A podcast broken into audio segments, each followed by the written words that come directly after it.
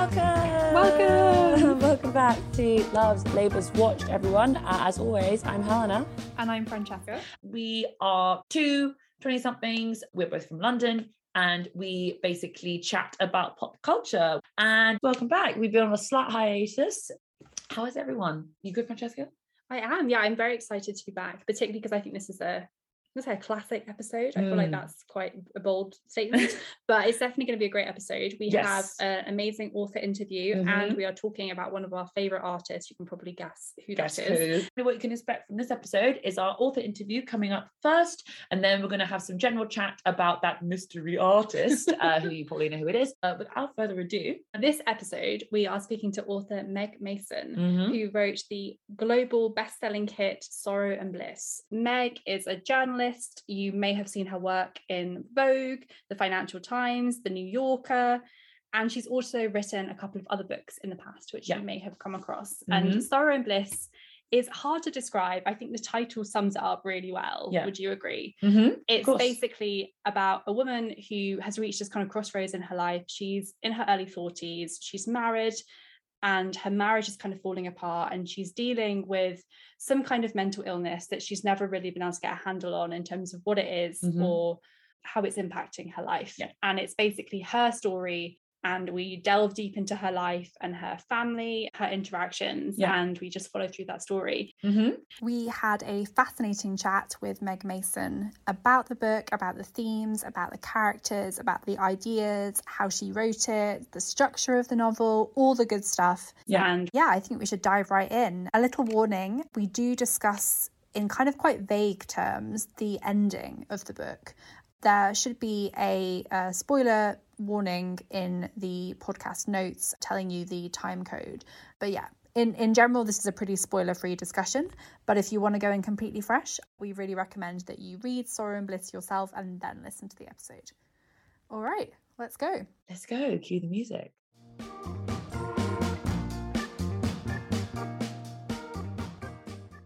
are you? Good. How are you doing? I'm good. Yeah, Brill. Well, first of all, for anyone who may, who are listeners who may have not read the book, could you give us like a spoiler-free, as much as possible, uh, summary of your book, Sorrow and Bliss? Yes, absolutely. Um, it's a love story about a couple called Martha and Patrick who are um, about to separate when we meet them. So it's a sort of anti love story in that sense. Um, and they've been married for a long time, they've known each other since they were teenagers.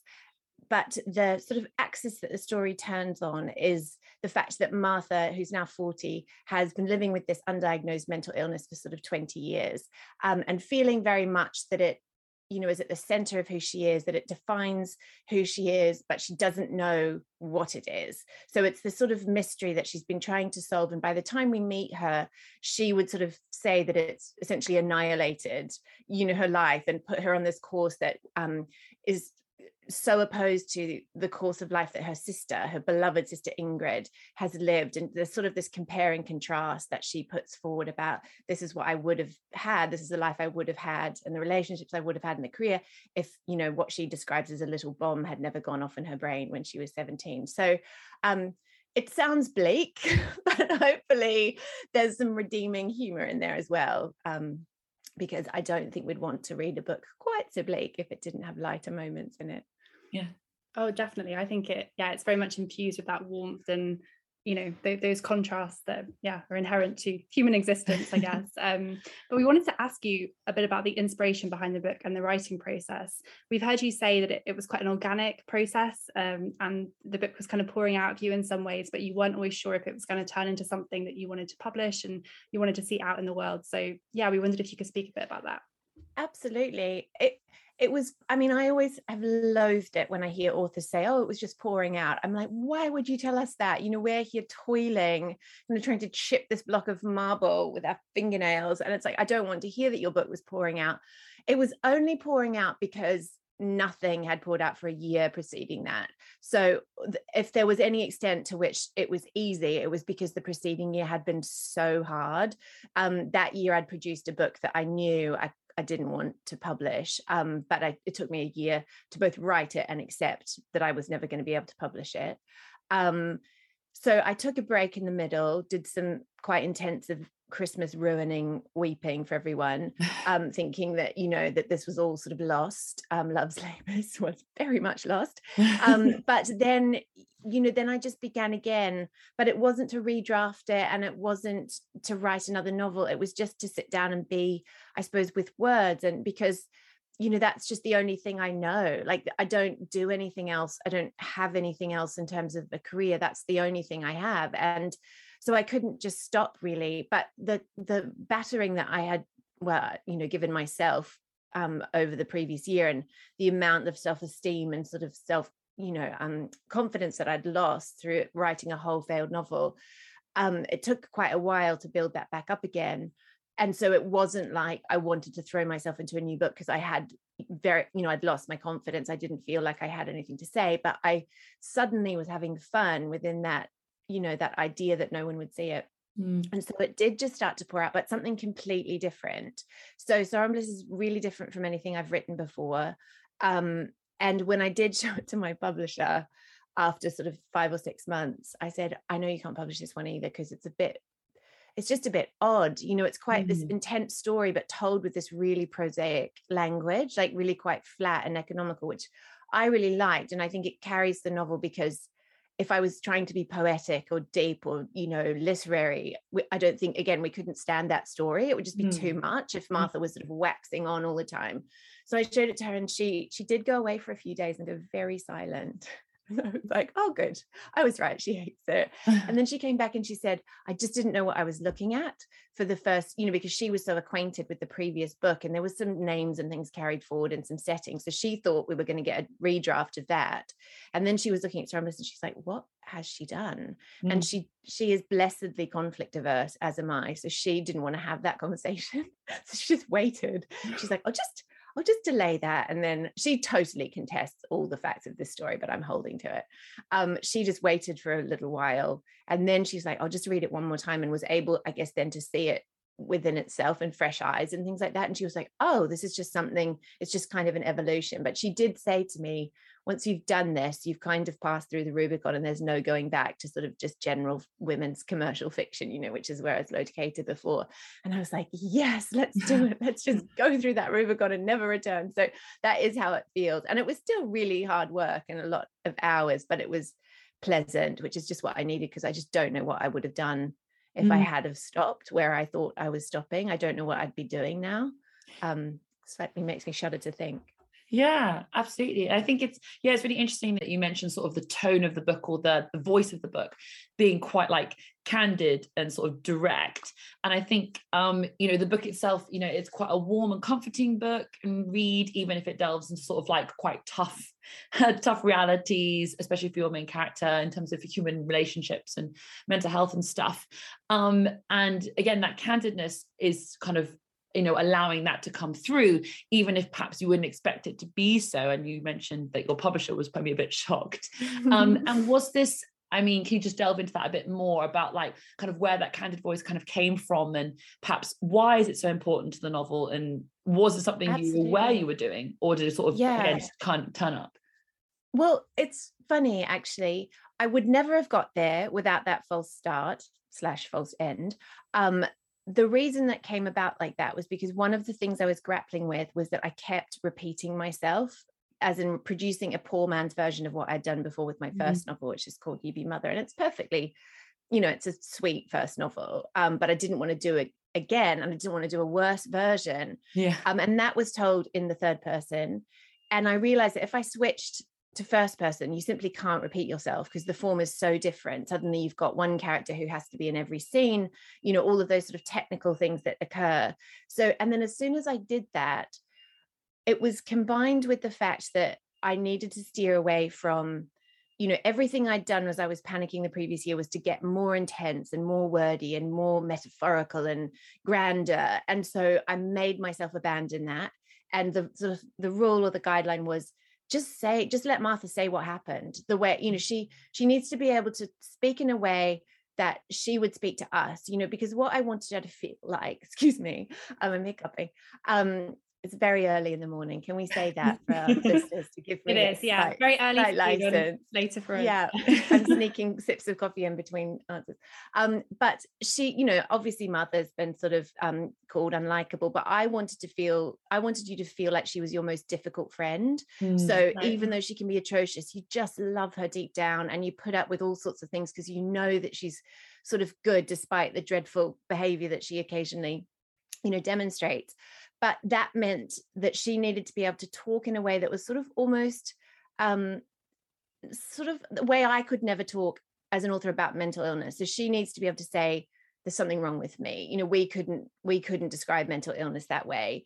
And so it just started to find her voice and to have her telling her story very flatly and straightly as though she could text you the entire thing you know as though we're ingrid and we're just talking because we don't talk in those florid terms to each other you know like that would just be exhausting and so i think once I struck on that, then I felt like I suddenly knew who she was and the way that she was going to tell. And that was definitely the key. And um, so, yeah, so I think it's interesting because I'd never written in the first person before. And I know that lots of authors sort of, you know, we seem to maybe have a one that we prefer or lean to, but it's so interesting to try a different one. So I'm, I wonder what I'll do next time because I'd be horrified to repeat Sorrow and Bliss. Um, yeah. so I'll have to, I don't know what's left, omniscient third or something. You'll have to tell me. Yeah, well, I think on that note about you know the voice, one of the things that we really liked about the book is the way that you balance humor and light-hearted moments with obviously the tougher realities of the book, and both those tones are equally as strong and feel very true to life. And that you might have a moment where something really difficult is happening, but you can still find the humor in it, or as you were saying, you might text a friend and bring out more of the humorous side in the story.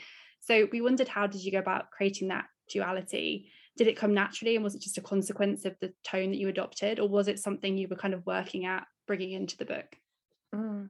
Well, I think it's definitely a product of the freedom that I felt because Martha makes jokes about mental illness that we could never make, um, but they're her jokes to make, you know. And so, but again, that is because I didn't think anyone would see it. I don't think I would have been so blasé about let's write a you know hilarious book with lots of jokes about mental illness in it. Like you could never bring yourself. But um, I think it's probably just on some level it's intrinsic to deal with things that way as in I that's how I would deal with things as a person. I've also kind of in my career as a journalist tended towards writing humor and things like that so it was a practice thing. But I think I think rather than trying to you know sort of actively soften it for this imagined reader and thinking oh I've just dealt with a scene where she's feeling very low I better put some jokes in Mm. um i was never that conscious. I just think it's the way that we all contain the most dreadful things in life. You know you don't you generally to make these stories bearable to yourself or to friends i think you package them as dark humor you know the sort of gallows humor and i, I honestly think that's just how we all you know relate to each other because things are too painful to just expressly say aren't they? Especially when you're in the throes of them you know you can't you haven't processed it's actually not funny yet and yet somehow you know the human inclination is to make it bearable by making it funny and you know the whole sort of function of gallows humor is to contain these things that we're so terrified of but we feel like if we can make a joke of them then we actually are in control of them. You know we have some sort of power and we're showing that we can survive and we can contain these things. So i think that's why and obviously as i got towards the end of the process and i did know that it was going to be published my publisher and i sort of went through and we're like oh we could do with an with a little break here and we could pop it you know because it's quite vignette and there are those little moments Mm. often when martha's interacting with her beloved nephews and so it was good to just keep those going through it because i think i, I was conscious of like i'm asking a lot of of readers you know to persist with me and to go right down into the depths with me so i do have to give you a rest so that's that's where some of that worked out but also all my favorite books kind of um you know um employ that um yeah. i guess the combination of the humor and the pathos Yeah. And is that kind of where the title Sorrow and Bliss kind of came from, those dualities? Was that something that, you know, once you looked at the book at the end, you were like, ah, you know, that's a title that would work with it? Yeah, I think, do you know what's so funny? By the time you get to the end, you never remember when those revelations were had. Like, I don't, I know it was titled really early. I Mm. know it, it had a title long before any of my other books, you know, did. And there was never a, there was never an alternative. You know, sometimes you present a short list and you and your publisher will kind of think this and what about this one? And you try them out. But when I first filed it to her in its very early first draft, you know, sort of however many months in it was already called that and there was never a conversation about it but again i don't remember the day that i decided i don't even remember the day that mental health presented itself in the text it just was suddenly Mm-hmm. there and you know it's two years on really now since i was writing it so it just feels like it always was um Hmm.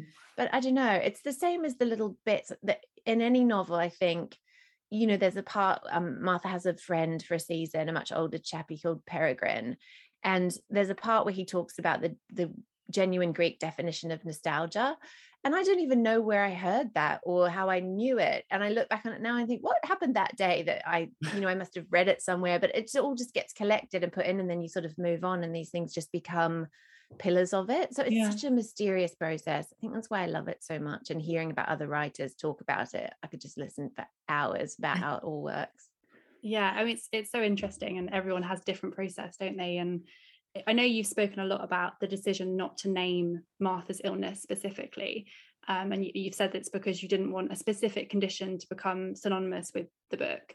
So rather than ask you about that, although Mm. we'd love to hear you speak a bit more about that decision, but we wanted to also ask you about your decision to use a dash to block out where the you know the illness or the um, diagnosis would be because it's sort of reminiscent of you know like Austen or the Brontes. And how so funny, would- isn't it? those towns that they mentioned Yeah, with a B and, like two dashes? It's Yeah. always like intrigued me whenever I've read those books. Yeah. I've always been like, why did they make those decisions? And it's funny after reading your book, I sort of went on like a deep dive to try and find out more about you? it. Oh, tell me There what you discovered. Well, there isn't that much. It's basically just like because they were writing often in a or adopting an autobiographical style, it was in order to kind of obscure, Mm. you know, avoid. So it wasn't being- because it was actually autobiographical and there wasn't a something something regiment that she didn't want you to know that she Well, was I talking guess- about. It was a yeah form. possibly but i think it was like mostly to avoid that kind of you know accusation almost Yeah. um yeah. but yeah it's super interesting so we wondered if you could talk a bit definitely about, well about avoiding aspect. accusation yeah i mean that's that's absolutely part of it um i because i had you know stumbled into it i hadn't done any research really except the sort that you do when you're at university and you don't realize you're researching your future career by reading endless sylvia plath um, so that's all i really knew about it and it was sort of later that i started i mean obviously i began with a condition in mind but I hadn't read around that. And so later on, when it was still named in there, I thought, oh, I should probably read up on it. And I began to do that. And it just got me in knots. And it just made me think, oh, I should go back and put this symptom in. And I realize I've overlooked this one. And it just Mhm. wasn't, it just didn't serve the story. And I think, you know, you I've heard Ann Patchett talk about how if you do too much research, you start to feel like you need to get paid back for that by putting it all in the text. You want everyone to appreciate that you know these information, you know, these facts about space. And even though they don't serve the story, you're going to do four pages to, you know, show everything you learned about space. So I think there was that risk. I so then I was worried as well that I was representing it badly and inaccurately and in a way that would hurt people who actually are dealing with a condition like this you know to see yourself represented badly on the mm. page to hear martha talking about herself in such negative terms you know that that would just feel like a gross you know crime against readers like that but also it just it wasn't about that you know it wasn't about that condition and i think what i've realized afterwards as well which is when you sometimes you know you have more clarity in what it is you've done she's trying to solve a mystery so if we knew the ending before her it's sort of our story and we've almost got it over her and i think we would have been you know all of the times that she was talking about what she did and why we would be like well because you had that you know and we would be like what Mm. we would be witnessing and filtering everything she does through our understanding of this condition. We could say well it's not like that or it is like that or that's why you're doing that and we would just know more about her than she knows about herself. So considering it is meant to be that slow working out i just don't think it would have worked. And and it has become slightly the most defining thing about the book and i was really surprised when i was allowed to do it because i thought they'd say absolutely no way and if they had have said that i was going to ask it to be published anonymously because i was such a coward about you know being i would just hate to be confused for an expert basically which is Sure. not what i am obviously the Austen parallels, you know, we've just kind of drawn there with the the choice to um, you know, choice to dash out the illness and what it is. There is a lot of that kind of like Austen like family dynamics in your book as well. You know, there's the Christmas scenes and you know Martha's aunt Winsome, her cousins. You know, you've mentioned the nephews. Um, you know, you meet more and more of them, and you see more of their layers and all that kind of stuff as the book goes on, and they kind of come and go through the narrative. You know, and you mentioned it's kind of meant to be like from you know Martha's perspective, she's the only one who remains constant in the novel through her her voice. Um, and how was it? What was it like building that cast of extra characters? You know, you've mentioned Ingrid, her sister, being so integral to really mm-hmm. how Martha feels her life has gone wrong. Um, mm-hmm. how what was it like building that cast of characters, despite even though you had to give them less time on the page? Yeah, yeah. No, I I loved I love all of them individually, and they all sort of I feel like brought something really necessary um, to her story. And I think that that's one of the joys of it is just seeing these people go from, you know, a sort of flat space or pattern that you've put in there or just a holding, you know, um, gap then to see them fill out is really exciting and that's where you get to deploy a lot of the things that you might have witnessed in other people. Like winsome is the sort of you know she's slightly the matriarch who hosts these very formal christmases at her home in belgravia and you sort of you know I, I guess i needed that character but it wasn't i didn't manage to unlock her until a friend mentioned that I think it was his mother-in-law at Christmas, you're only allowed to pass the platters anti-clockwise around the table. you're not allowed to do it in the other direction. And then you seize on that detail and you think, oh, that's winsome. And as soon as you have it, then you know what she wears and what she looks like and how mm. she would clutch her pearls and what her house would look like. And it suddenly just all falls into place. So um, and they were the the pleasure, you know, the greatest pleasure of it was writing all of those characters. And um I suppose as well, especially with Ingrid, because Martha is this narrator and she's not a reliable one, although she seems quite convincing in the way that she tells her story, that she really means it and really believes it. But if you look beyond her telling, you can see the way they reflect her back to us and it's not that's where you can see it's not accurate so she would explain you know she would describe herself as being an awful awful sister you know who hates children but when we look at her relationship with Ingrid, we can see that wouldn't be true because why would Ingrid be there? And that's not what Ingrid tells her back. And so I think they're all sort of that, um, they create that echo, um, which mm. is hopefully why we can tolerate Martha more than if she really did have terrible relationships with everybody or just no relationships because she doesn't have friends. I think that's the one thing why we needed so many family members. She doesn't, sadly has no friends left by the time we meet her. Mm, yeah. Yeah. And I think one of the other characters who's obviously so important to the book is Martha's husband, who you mentioned at the beginning, uh, when it starts, their relationship is kind of disintegrating, and then we sort of go back and see them fall in love, um, and you know their first meeting when they're teenagers, and in that sense, the book is very romantic, but it's often unexpectedly romantic. Um, and there's a bit towards the end where Martha remarks that if it was a movie, the scene or the the events that are occurring would not be happening in a storage locker which I very much enjoyed as a line. Um, but we wondered, how did you go about making a modern day romance and a romance that feels grounded in our lived reality where things are often complex and complicated? Mm. Yeah, I think that my the way that I tried to do that because you know to say that you're writing a love story is kind of embarrassing because you know those words are so resonant and they sound so cheesy and I just I could never have thought oh I'm going to write a love story but what a love story, especially told over a long marriage, I think the way that I made it not, well, I hope to make it not, you know, desperately sort of cheesy was to just keep bringing it down to the smaller and smaller and smaller moments in a relationship. So I don't want to see Patrick propose to her, you know, on a mountaintop. I want to see them watching television together and, you know, eating pizza and having those moments of intimacy that come out of just how deeply you know somebody and the shorthand that you develop and the way that you sort of tease each other um, and that's what i wanted to put in so every time that i felt like it was getting too sweeping i would just try and bring it you know down and down and there's a there's a point at which martha talks about you know there are crimes in a marriage that are sometimes too great to apologize for mm. and so she just compliments him on something that he's made her for dinner instead meaning to put into that comment all of her shame and all of her regret and to communicate that apology without actually being able to say it mm. um, which i think is probably more accurate in some ways than someone sort of begging for mercy from their partner yeah. when you're just in you know their executive home on a friday night so i think yeah. that's what i hope to do and i also I just love long love stories that are told, you know, from when they met as teenagers in this case, all the way to the very, you know, what seems like the end, because I just think that, you know, the so called meet cute is only one small part of it and it doesn't really tell anyone's full story. So I hope. Mm.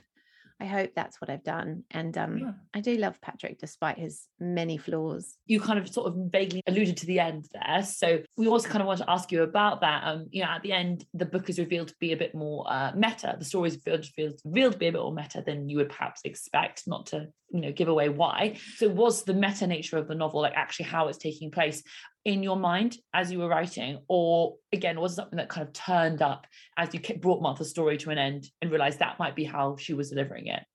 Yes, I think because originally she was just telling her story, and over time it developed into, you know, because we meet her at 40, then we go back to when she's 17, and we go all the way through to catch up again to that moment, which is her Mm. 40th birthday party, which is where it starts and where the sort of end of the novel picks up from there and goes on. So that's the sort of technical underpinning of it. But as I was writing, it stopped being a straight telling of a story and much more of a confessional you know a long apology basically to patrick that you know she was telling him this is a this is the you know 350 page um i suppose confession of the fact that she's finally seen and it's funny i sort of collected over a long time lots of pieces of actual physical ephemera which were stuck up on my wall of just pictures and images and bits of conversation and poetry and all sorts of things like that um that got so variegated, you know, so many layers of it that what was underneath I couldn't see anymore. And by the time I got to the end, I took everything down to sort of have a little cleanse. And there was a piece of paper under there that would have gone up a year, you know, sort of ago by that time that just said on it, um, I didn't think it was my fault and I do now. And I don't know where I got that from or where I wrote it down or was it a thought or something I stole from a book.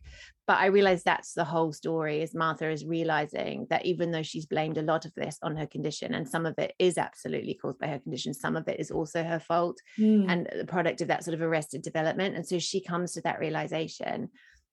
And so then when it joins back up, um, and the, the meta element that you so, you know, just validatingly call it, um, you know, that's kind of when we realize it's her telling and this is her speaking sort of to Patrick. And then and then I didn't have an ending beyond the fact that I wanted them to just be in the same room.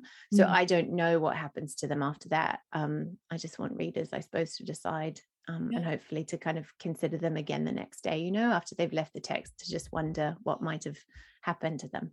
Yeah, absolutely. yeah well, i think we definitely found it a, a satisfying ending it's yeah it's nice to be it's nice to be left pondering without having too many questions I was not being too miserable either. well that's true yeah yeah because i had i had got very invested by that point Oh, so nice. Yeah. And you do have to finish on a note of hope. I think if you've asked everybody, as they were saying, to come with you on this sometimes quite harrowing story. So I felt really hopeful. And as a person, I'd sort of restored my confidence over that time. So I think there was some real hope you know that I was able to deploy in it and there is a little line in there which um you know if, if for people who've read it um Patrick makes a reference to something called the Hotel Olympia in the final page and to me that's all I really need to know about where those two are going so a little just a clue there. Yeah that's that's very very subtle as well a subtle clue. Not too spoilery but I, I wanted to jump back quickly to something you said right at the beginning about how you um you had been working in the quote unquote women's fiction women's commercial fiction kind of sphere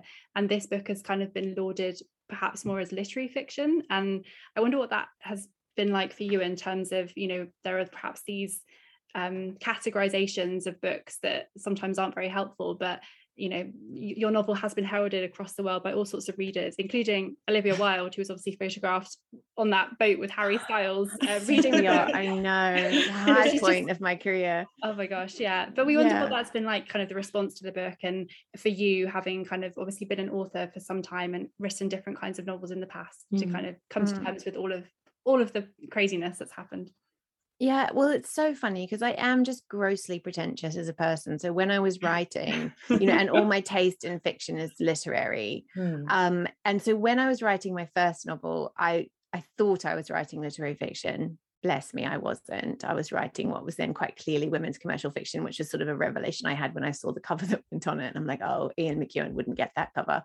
So anyway, that was fine. I was fine about it because I was just glad to have written fiction because I'd never done it before. And I was pleased to discover that I could at least write something that was publishable. Um, and obviously, you know, I had a conversation once with my publisher when that first novel, uh, sorry, the draft was going badly. And she said, you need to stop resisting what comes naturally to you which is kind of humor i suppose that's what she was referring to and she meant because it comes easily to me i undervalue it and i think it's cheap and you know it's it's just i need to strain through that to write darkness and to write seriousness and to have ideas you know with a capital i um and she was like please just stop doing that and just do what what you you know write what you would naturally write and so I kind of kept thinking about that. And when I started writing this thing, I abandoned all thoughts of a genre and all kind of, you know, pretension towards writing literary fiction, which is why it's so ironic that it turned mm. out as supposedly literary fiction.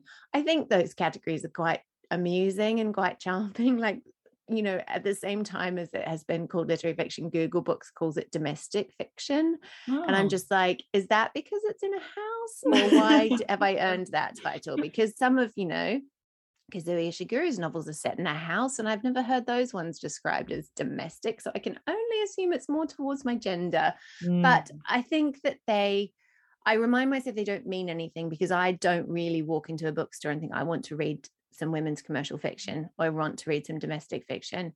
Um, you know, you just are drawn to a book because it's a book. Mm. And um, I think we all want to read from both. Like, you know, I don't want to go on holiday, um, lie on a sun lounger and read you know crime and punishment that's what i want my nina stibbies or you know and that was a moment too actually thinking about her i took away on holiday one year her to her novel paradise lodge and then some really heavy duty type mantel you know and i adore hilary mantel but I was on a beach and I just read the Nina Stibbe twice and didn't get into the Mantel, you know. So clearly those books and that kind of work matters just as much. I mean, I think Nina Stibbe's very literary as well. But um, so I think those categories don't mean anything, but you just you, they're just required to locate writers, I suppose, so that mm. you roughly know where they where they sit. And then once that's done, hopefully we can all ignore them.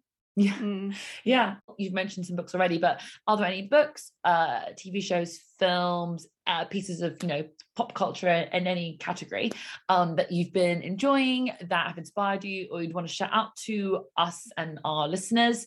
Um, yeah. Is there anything that you want to talk about that you think that Absolutely. like, yeah, you want to highlight to people? Yeah. Well, one of my conditions you know, my prerequisites in a friend is that they've read and loved Brother of the More Famous Jack. Okay. If they either haven't read it, they've got a chance. But if they've read it and weren't moved by it, then I we've got no future together. I just love that book so much. It is just to me the absolute acme of perfection in terms of just a novel, but also what she achieves in it. And it's a novel that, you know, the protagonist her, loses a baby to still I'm so sorry, cot death, and you come out of the novel thinking it's funny, like remembering it as a funny novel, but it's got so much depth. And I don't know how she achieves that, you know, to put in all of life's tragedies and we come away thinking, oh, that was marvelous. I loved that, you know, in a sort of cheery way. So that's a really important book to me. Um, what I have read, what I'm reading right now, which is I'm reading it as a galley and it's coming in, I think it's January 2022, is um, Charlotte Mendelson's new book, which is called The Exhibitionist. And it mm. is amazing. Like as soon as you see it, just seize on it in a bookstore. It is so it's like being on a sort of theme park ride where you're terrified and euphoric and you just want to get off, but knowing you'll get straight back on when you finish. It's incredible. I just, all of the emotions. It's just, I don't know how she's done it. So mm. that's mm. what I'm reading at the moment. And then Ann Patchett's new essay collection. I've been sort of clinging to it and carrying it around the house with me, just dipping in, you know, when I need some inspiration as to what perfect writing looks like. So mm. that's what I've been doing. And then, like the rest of the planet, just watching season three of Succession, even though it stresses me out so much. I just, you have to watch it. It's like we're all legally obligated to watch yeah. it. So that's in the watching department. Cool. Awesome. Thank you so much for talking to us. It's been, I mean, again, I, I say this at the end of every one if you listen to us on podcast, but um, it's always so enlightening listening to authors talk about their books. Um, I kind of wish that every book I read, I got to speak to the author of because it just gives you so much more depth and understanding. Oh, of, such a pleasure. Thank you so much for reading it and for having me and for all those lovely, thoughtful questions. I so enjoyed it.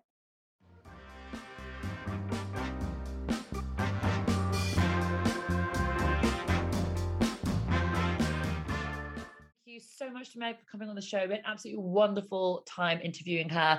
I think if you haven't read Sorrow and Bliss, hopefully that really made you want to read it because mm. we cannot recommend it enough. It's such a great read. And uh, we talked a little bit about that meta element of the novel. Yes. I do feel like that left me feeling that I wanted to go back to the beginning and read it all again And and, get new try and piece together. Yeah. Yeah. So, yeah, thank you so much to Meg for speaking with us. We urge you to check out Sorrow and Bliss, which is available across the world, all good bookstores. There's an audiobook, ebook, however you prefer to consume your literature, you should be able to find it. Now, uh, we're going to move on to our chatty section of the show. I'm going to do a, uh, probably a bit of a deep dive, probably too deep of a dive, really, into Taylor Swift's Red Taylor's version. Um, we didn't do one about Fearless, and we really Um, no, we didn't. We talked about folklore, I think, when yes, folklore came did. out. That's true. Um, so yeah, I mean, obviously, I think everyone is very aware this is not a niche topic, but Taylor Swift is in the process of re-recording her first five. five records. Yes. Which she released under her old record label, Big Machine, Yes. and which the masters of which she no longer owns the rights to. Mhm. So this is a kind of business endeavor which has turned into, or Taylor has made it into a fan service celebration of her past Mhm. work.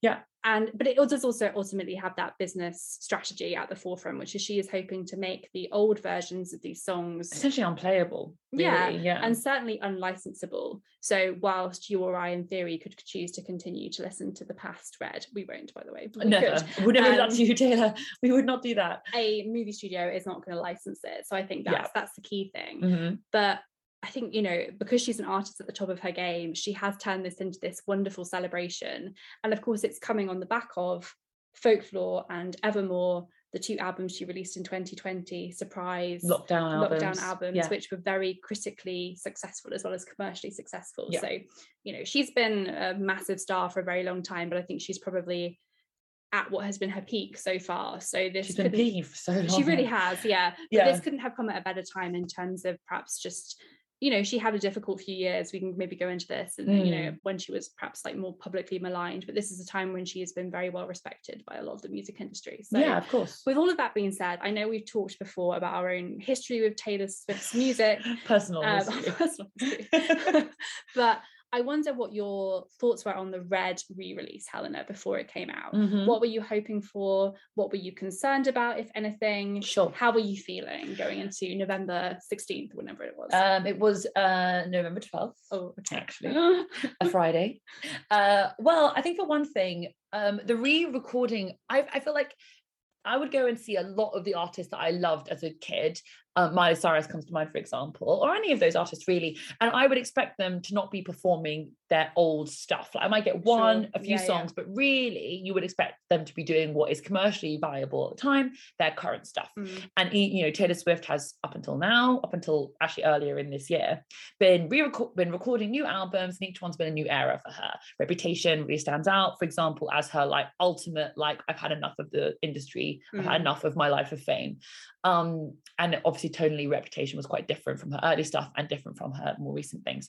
Um, so I I remember kind of being a bit like, I wasn't really aware that re-recording could even be a thing, really, before Taylor was doing it early this year. Though, of course, I will mention that JoJo has already done this. sure yeah Um, she re-recorded The High Road and JoJo, you know, in 2018 because her label weren't able for licensing and and trademarking uh, legal reasons to release her early albums on Spotify, though they now have. So Mm. she's now competing with them. But nonetheless she did take control of her music. And obviously fast forward to taylor she made a big made a big splash about her problem with Scooter Braun who is the guy who has the masters and has now sold them to an Mm. investment banking blah blah blah. Um and i think that at the time i was like yeah go taylor absolutely. We completely understand why you're doing this. Do your thing. I would love a new recording. I will definitely listen to it. What i didn't expect was it to be such a peeling back of the reason why Taylor wrote each album, um, the music on it, the actual uh, back behind the scenes look into other music that she Mm. didn't put on the album, and it's been accompanied with so much other ephemera. To take a word from Meg, that I love the way she used it. For example, with Red, the ten minute version, the ten minute short film of All Too Well, Yeah, which we will which get we will into. get into. um, and so I think that when I listen to Fearless. Um, I will come to Red in a second. I did think that one of the most amazing things Taylor did was to really bring back that spirit of the 18, 16, 17 year old girl who wrote that album in about talking about high school, boys, the joys of like first love. You know, Joe Jonas comes into it. And I think that that album is so joyful and fearless, I suppose. um I didn't expect it to be such a nostalgic kind of like ride back down Yeah. into Taylor's early music. And that's the point. I think is that actually it goes beyond being uh, a a business decision, as you said. It goes into Taylor looking back at that girl that she was, the woman that she was when she wrote those albums and bringing that story back to us. And I feel like Red, she's inhabited that woman that she was at 21, 22, 23 when she was writing the album. The woman who, like, I didn't realize how much of a heartbreak album it was. I didn't mm. know the story behind any of it really. I never thought about it until now, where she's really delved into who she was when she was writing it, the pain she felt, why she wrote the album itself. I didn't realize it was like an Olivia Rodrigo style betrayal album, like Sour mm. is. I didn't even know that. So I think that's what's been biggest for me has been realizing how much Taylor has opened herself up to going back to who she was when she wrote that music. And I think other artists don't want to do that. Like Miley Cyrus hasn't really gone back to the Hannah Montana years, though she has sort of alluded to them. I mean, you don't see Adele. Adele does kind of go back, but Yeah. re-recording actually is not just re-recording. It is peeling back time and becoming the person that she used to be. And I really feel right now Taylor is pure red Taylor. Like she's not Taylor with a boyfriend who is very happy and living in London or whatever. She's gone straight back like her 21 year old self. And she is, oh my gosh. So this is what I want to ask you about, right? Is what about not just let's go back, we'll go to the music in a second, but what about the furor that's surrounded the coming out of all these stories about Jake Gyllenhaal, which purportedly the songs are all about. Taylor's come out, she's done the performances, she's very openly kind of been like, I know that I'm dredging the stuff all up and I'm fine with it. What have you thought of all of that? The dredging up of this like drama from 13 years ago. Yeah, I think you're right in saying that Fearless is quite a celebratory album. So while there are songs about heartbreak on Mm. there, they're mostly quite joyous. And I think, you know, there was a few jokes when they're about uh, the Joe Jonas stuff where Sophie like Turner. Sophie yeah. Turner was like, oh, it's a bit of a bop, you know, the, the song that was the new song, Mr. Perfectly Fine, which was on that one, one of the Vault tracks, which was Mm. supposedly about Joe Jonas. But I think this is obviously a different beast because we already knew that a lot of these songs really are quite gut wrenching. Yeah. All too well, as I said, we will get into it. We already knew that that was um, a song that really tore at your heartstrings Yeah. but I think there has been a lot of conversation, as you say, about who is the album about. And obviously, people who perhaps don't really kind of understand what's going on with the re record, Yes. thinking that she just randomly written a 10 minute song about someone she dated 10 years ago. Yeah. Um, but what I would say is that I think in 2020, through Folklore and Evermore, Taylor showed us that she can write not only songs based on her own life. And we already kind of knew that because I think a lot of her songs, it's a little vague as to who she's All actually embellished and yeah. embellished and kind of maybe taking scenes or moments from her life and running with them but they always felt like kind of grounded in her reality whereas there are songs on those two albums which are just evidently Made up. made up Yeah. and she's kind of created these whole worlds and i really love that i've always loved her storytelling Yeah. and red is an album that is full of those stories and images obviously the red scarf being the iconic one Ugh. but there there are so many moments like that which she alludes to and and that you really visualize and i think she is as you say inhabiting her 22 year old self but it's almost like she's playing a character. Yeah. because we know that she well she seems to be happily settled with joe alwyn maybe living in london as you say. What is it like in hackney in the afternoon Shoreditch, yeah, hanging around. that's not her best song i will say london boy but you know it's fun. Uh, but yeah so i felt like she is she is re-inhabiting that former self but with a degree of hindsight which she also brought to fearless but Mm. it feels to me more like yeah she's kind of playing a bit of a character like you can't sing 22 at 31 and not be kind of like uh, you know aware that that's obviously not your current life Sure. but- Yeah, of course. so that kind of works for me and I, I know there has been well there has been some talk about some of the songs or resonating differently because of the time that's passed and for me as someone who's always loved taylor's ballads and her kind of I, I really love folklore and evermore like that's very much my kind of music i quite like that she brings some of that sort of sentiment and some of that um tone to red which was Mm. already very much there Yeah. but I know I was speaking to someone who was saying that um, they felt like I knew you were trouble and 22 and we are never getting back together don't hit as sonically hard as they did initially. Sure. And I, I kind of then listened again and I was like, I can kind of see what you mean because I think some of her anger, some of her like pure rage. rage has been tempered Yeah. over time and while she's trying to kind of revisit that it's obviously going to feel a little bit different with the degree of hindsight Yeah. but for me that's fine because i think what what we gain through that degree of hindsight in, in lyrics such as you i get older but your lovers stay my age Mm. I think it, I think it's very interesting as well. Like, I can't really work out Taylor's motivations really. Like, I mean, aside from the fact that I know that she obviously I know she's gotten over, you know, we can only speculate as to what happened. I mean, you know, there is a lot of kind of pretty heavy clues, but nonetheless, like we can only speculate. And I think Mm. Taylor knows this. And uh, there's a lot less seriousness or maliciousness to it than I think that people would suggest. yes agreed You know, I saw an interview with her where she, oh, I think she was on Jimmy Jimmy Fallon, Mhm. where I think he asked her, like, what do you think the people who this album's about think about this? And she's like, honestly, I didn't think about what their reaction would be. So obviously for her, and perhaps she is a bit entitled, I would say, to be able to do this, to be like, it's not about anyone. Like I know I wrote it about someone, but now it's moved away from that. Now it's about my re-recording. It's about the music. Like people are still talking about Jay Gyllenhaal, for example. Like he is still being affected by that. So I think it's a bit naive for her to say, oh, if she would suggest like, oh, it's not really meant to be like dredging up the past, because inevitably she is dredging up the past. But I think that I agree with you definitely. Like there is a lot more that Taylor's able to do with those songs now she's reflected on them. All Too Well, obviously being the most important one. I never really thought about All Too Well beyond just like a sad song. That is my father's favorite song. Spoiler.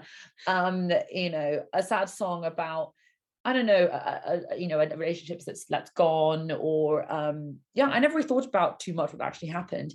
And now uh, she's come up with the film, which talks a lot, I think, which shows a lot of the story or her telling of it is like being with an older man and the problems of just like them being a different stage than you, them Mhm. seeing things differently to you, you being so in love or so enraptured that you don't really think about the consequences of what you're doing. Um, and I think all too well, the idea of remembering and the idea that fact she constantly is repeating actually in that song, I'm remembering, I definitely remember it this way. i was there Yeah, I was there, it was real. Actually, about you know the realities of being in love with someone even if they don't feel the same or a relationship being something you thought it was it was one thing but it was something to someone else. Nonetheless you are completely valid. And it feels like Mm. to me that sh- going back to that album you know she and the moment i knew as well is one of them. And also like the sweetness of come back be here which i think is alluding to another relationship she gets into after the one in all too well. Mm. we're not gonna i'm not gonna you're smiling at me so i'm gonna talk i'm not gonna i'm not gonna talk about it. Um i think a lot of it actually comes to taylor saying and what she's doing now is being like i am valid i am here the feelings i felt at this time were valid. I'm not necessarily saying anyone did anything bad to me or wrong i'm not going after them but i was i felt this it was real. And this whole album actually is i felt this and it was valid you know? I think that that's what i started to take away from it a lot. Fearless is very like the joys of being 16 17 and the funny things and Mm. the, the the the emotions you feel but all red feels a lot like taylor coming back to it now is like yes this is all valid. I felt this way and i'm not ashamed of it. And i'm not afraid of saying that like i believe this relationship with an old man. Doesn't matter if you think it was a bad idea or not i still loved him. And uh it was bad but i still cared about him a lot and i still want to ask these questions of did it mean that way to him and why did he not think about me and why did it go so wrong you know and people have said to me they feel bad for her boyfriend like and i'm like i don't really think that's the point like you know these things stay with you and she's not afraid to go back in the All Too Well short film. So the sort of Taylor character is played by Sadie Sink of Stranger Things fame, um, who's great in it. But you know, in that moment where they have the argument, yeah she doesn't necessarily express her emotions particularly well because she's She- young because yeah. she's kind of yelling at him and she's angry and like you know, it's like he there's a- again the moment where he throws the keys on the ground to the car and then he's on the phone, he's shouting, and you see that. I mean, I I would I'm interpreting Sadie playing it as like she just doesn't know what to do. yeah Like, yeah. how do you deal with somebody who at this point, you know, in the story is 30 something and you're 19, Mm, you know, the age gap being at least 11 years. Um, they ha- you don't know how to emotionally deal with someone like that, and they don't know how to deal with you. Like, you know, um, Dylan O'Brien's character, you know, says, I think you're making yourself feel that way. You're being not even you're being paranoid, but you know, you're seeing things that aren't there. mm. And you know, he views he's kind of calling her childish. And while the gaslighting is also real, I think that there's that element of youth and you know, uh not her taking it so seriously, but Taylor looking back and kind of being like, I was this, I, I was how I felt and it was real. But she was also 19, 20, 21, and this was happening. So yeah. And I think know. she's again just interested in storytelling. yeah. And obviously, this was an example. This was a way of her exploring directing and writing. You know, obviously, she's always written songs, but she's written the dialogue that they perform in that scene. Yeah. Um, and she's also obviously, you know, got these songs from the vault and also the All Too Well 10 minute version, Yes. which is an expanded version of the original song. So the original song was never a single. All the singles from this album were the hits that we mentioned earlier, like Mm. I Knew You Were Trouble, etc. The kind of more clubby songs that I very much remember yeah. Commercially valid play- in like what, playing- 2012? Yeah, playing yeah. in bars and clubs when we were at uni at that point. Um, All Too Well was not a single, but obviously became very beloved among hit. Taylor's fans. yeah. Um, and she's got all these added lyrics. I want to ask you what you think about the lyrics, uh, the added, the new ones. I love them, Yeah, and I yeah. love the ten minute version.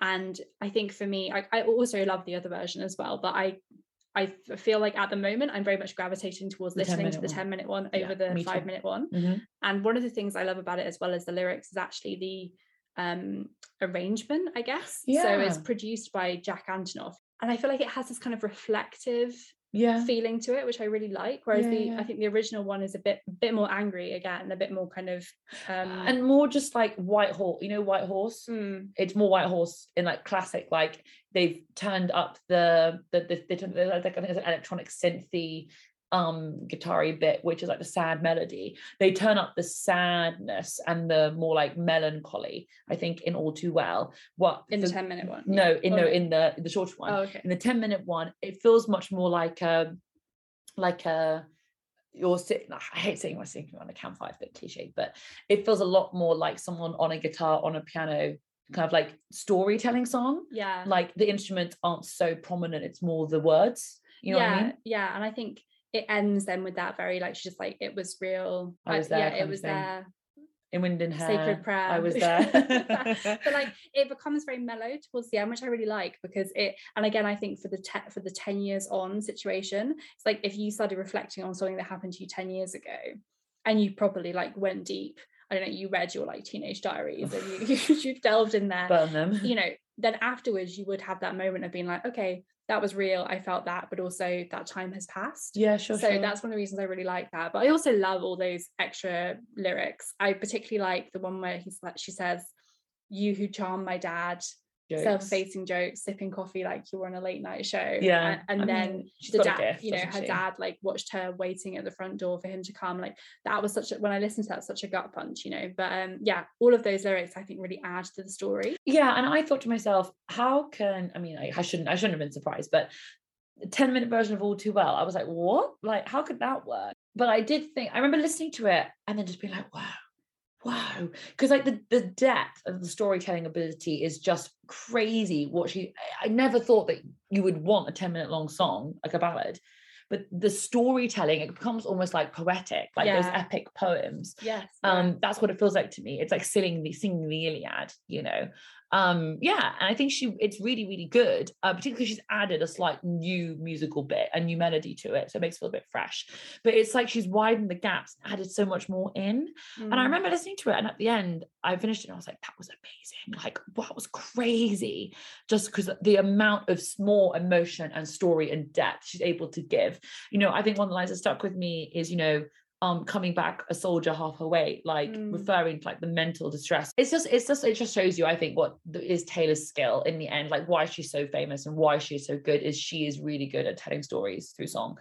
That is her lyrics you know it's her lyrics Yeah. that really work and she has a real talent for it I do enjoy lots of the other Vault tracks as well. I like the one with Phoebe Bridgers, Nothing New. yes i also really like i bet you think about me Yes, yeah, and of course she did that fun video for that as yes well.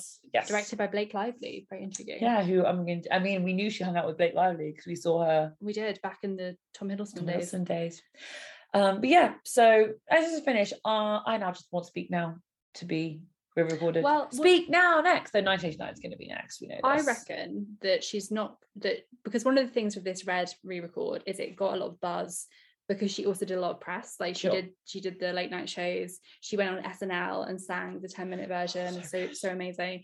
Um, so I don't think it depends a bit what she wants out of it and how, and maybe she will approach each album slightly differently. And I think maybe Red is one of her favorites potentially. I do think it's one of her standout albums. So it's possible she might push some of the others out slightly differently, but I think there's definitely a world where 1984 is a spring Nine. summer. Or yeah, 1984. 1984, George Orwell's new album. In 1989 is like a spring summer situation. yeah, I feel that. Um, you know, I think maybe she'll want to give Red room to breathe. It's really exciting to know that we have all these all these albums coming up, and Yeah. what I, I think you know you mentioned at the beginning how artists are often hesitant to revisit their past and to perform their old hits. And I do love that she has. I don't think she's ever necessarily been hesitant to do that. She's always played all too well. Yeah, but she, it's just the fact that she like she loves her old music. She's not ashamed of it. Like I think some artists are like, oh, I did that ages ago and it wasn't my style, or I was being sort of pushed into it by producers. And Taylor's like, no, like I love my old self. I love my old music. I love the fact that she's doing this. So she must have, um, you know, in every album, she must have at least one song where she's like, "Oh, I kind of wish I'd changed. I could change this lyric, or I could Yeah, and obviously Yeah. with the Vault song, she potentially does have the potential to do that. But with the ones where she's trying to just basically reproduce a carbon copy, she has to reproduce that copy. she so does. Yeah, it can't always be an easy task, but it's certainly um, one that has already produced a lot of creativity and excitement. So yeah. I'm excited to see what comes next. Sparks Fly next. It Oh. could be. I mean, I love Fearless and Sparks Fly. I mean, I keep saying Sparks Fly or Speak Now. Let's just confirm the actual name of the album. It's called Speak Now. Is yeah. it? I think Sparks Fly is Fly's a song songs, on it. Yeah. Speak Now. I, I I think I love Fearless. I do, but I think Speak Now is my favorite album, Mm. particularly because it's got Sparks Fly, Speak Now, great songs on it. Yeah. Um, but yeah, overall, Taylor, Yeah. an- a true. I mean, I always knew she was an icon. but I'm I'm glad to see her get the recognition on a wider scale. I mean, as I said, she's always obviously been extremely successful. So I'm not trying to imply that she was some like, you know, She was in trouble. yeah, that's obviously not the case. But it's it's nice to see her do these this on her own terms and seem Yeah. to be enjoying it. And you know, for something like Red, which you know, she was only 22 when it came out, she wasn't fully formed as the kind of pop superstar that she is today. The fact that it's being kind of like looked over again by Yeah. music, the music industry, and by music critics, and seen favorably is obviously a nice moment Yeah. for those of us who've been there from the beginning. I know. True Taylor stands. Yeah. So back to that whenever the next album comes out. And that's us finished, I think. Thank you so much for listening. Thank you to Meg for coming on the show. Absolutely loved her book, Sorrow and Bliss. It is available in all good bookstores around the world. So go out there, get it, read it, and let us know what you thought of it. We're available to be talked to on our social media platforms, which is uh, at Real LLW on Twitter, Love Labours Watched on Instagram, and then we also have a business email, loveslaborswatch at gmail.com, where you can direct any business inquiries, uh, guest pitches. We love to see them. And also just generally any questions you have for us, go for it. Do tell. We also want to give a big thank you to Alex Eggy, who is at an Eggy a day on Instagram, for the amazing logo. You can also check out her Instagram details in the notes for this podcast episode as well. Thank you very much for listening. Um, and yeah, we will talk to you soon. All right.